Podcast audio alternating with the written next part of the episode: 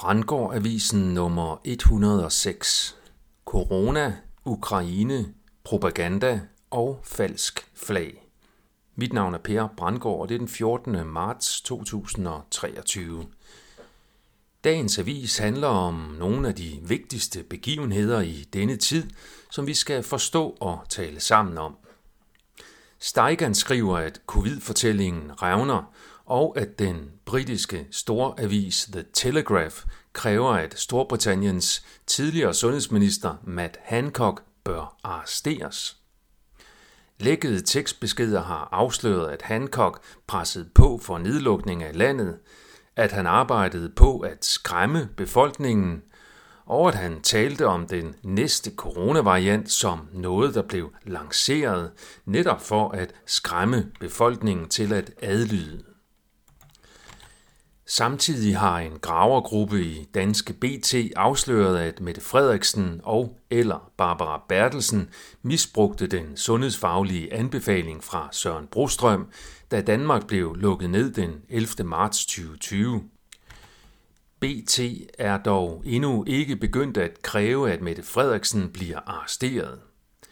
Danske hovedstrømsmedier har det dog med at gøre det samme, som deres udenlandske kollegaer gør, så det kan være, at The Telegraph også danner præcedens på det område. Kit Klarenberg fra The Grey Zone har også en artikel i Steigan, hvor han afslører, hvordan en omfattende afsløring af Majdan-massakren er blevet undertrykt af et akademisk tidsskrift uden akademisk begrundelse. Det er den ukrainsk-kanadiske statsvidenskabsmand Ivan Kachanovski, der har indsamlet og søgt publiceret beviser for, at sniskytterne ikke var tilknyttet Viktor Janukovic regering, sådan som den officielle historie lyder. De var derimod pro-Majdan-operatører, som skød fra bygninger besat af demonstranter. Den officielle historie om Majdan-massakren er, at Janukovic beordrede massemord på ukrainere, der protesterede mod hans regering på Majdanpladsen i Kiev i slutningen af februar 2014. 70 demonstranter døde, og det udløste en international krise, der tvang Janukovic til at gå af. Den anden historie er, at Majdan-massakren var en falsk flag-operation udført af USA for at indføre en ny ledelse i Ukraine, som de kunne kontrollere. Det førte videre frem til, at den professionelle skuespiller Volodymyr Zelensky blev indsat som præsident i maj 2019, hvilket vi så døjer med nu. I overgangsperioden efter statskuppet var oligarken Petro Poroshenko indsat som præsident. Jyllandsposten bragte den 12. marts en interessant artikel med overskriften Ny kortlægning, sådan spredes russisk misinformation i Danmark. Avisen har angiveligt kortlagt et netværk af danskere og herboende russere, der spreder misinformation, såsom at Vesten lyver, at Danmark støtter neonazister og er styret af USA. Jyllandsposten skriver, at flere partier ser alvorligt på sagen og vil have justitsministeren på banen. Facebook erkender også, at der er et problem.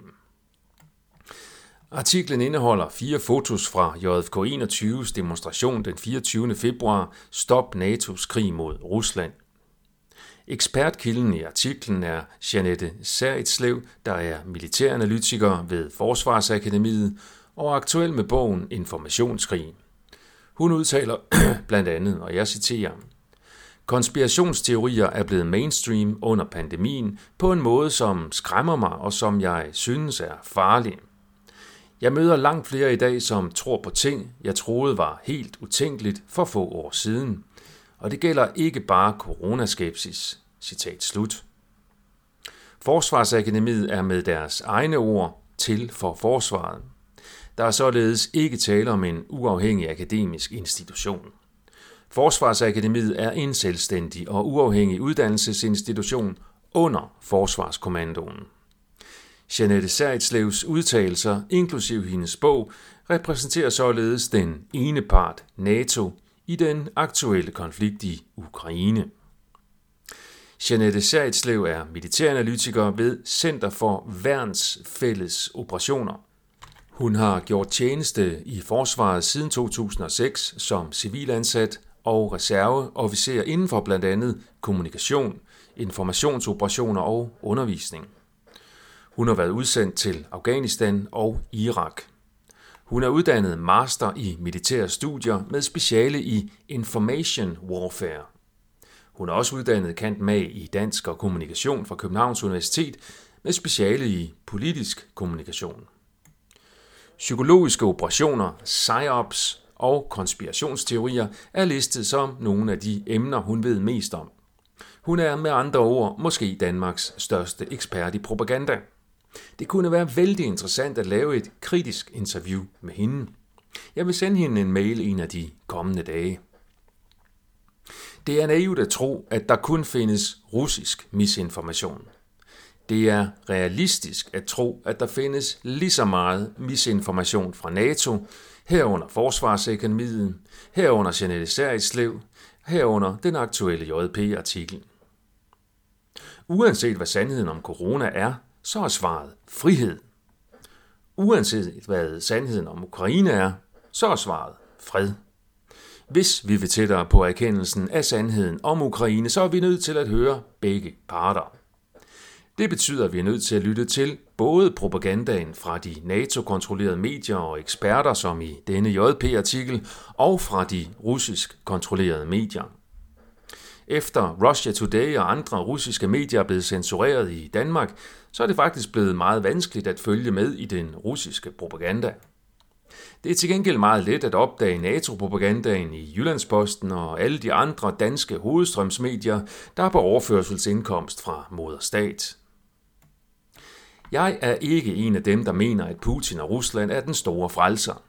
Det er min opfattelse, at Rusland, Kina og USA, NATO dybest set arbejder for den samme agenda, som desværre for hele verdens folk nu ser ud til at omfatte en regulær 3. verdenskrig.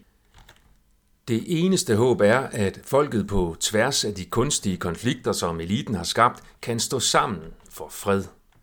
Det kunne vores forfædre og mødre under Vietnamkrigen, så det kan vi selvfølgelig også gøre nu. Vi skal bare tage os sammen.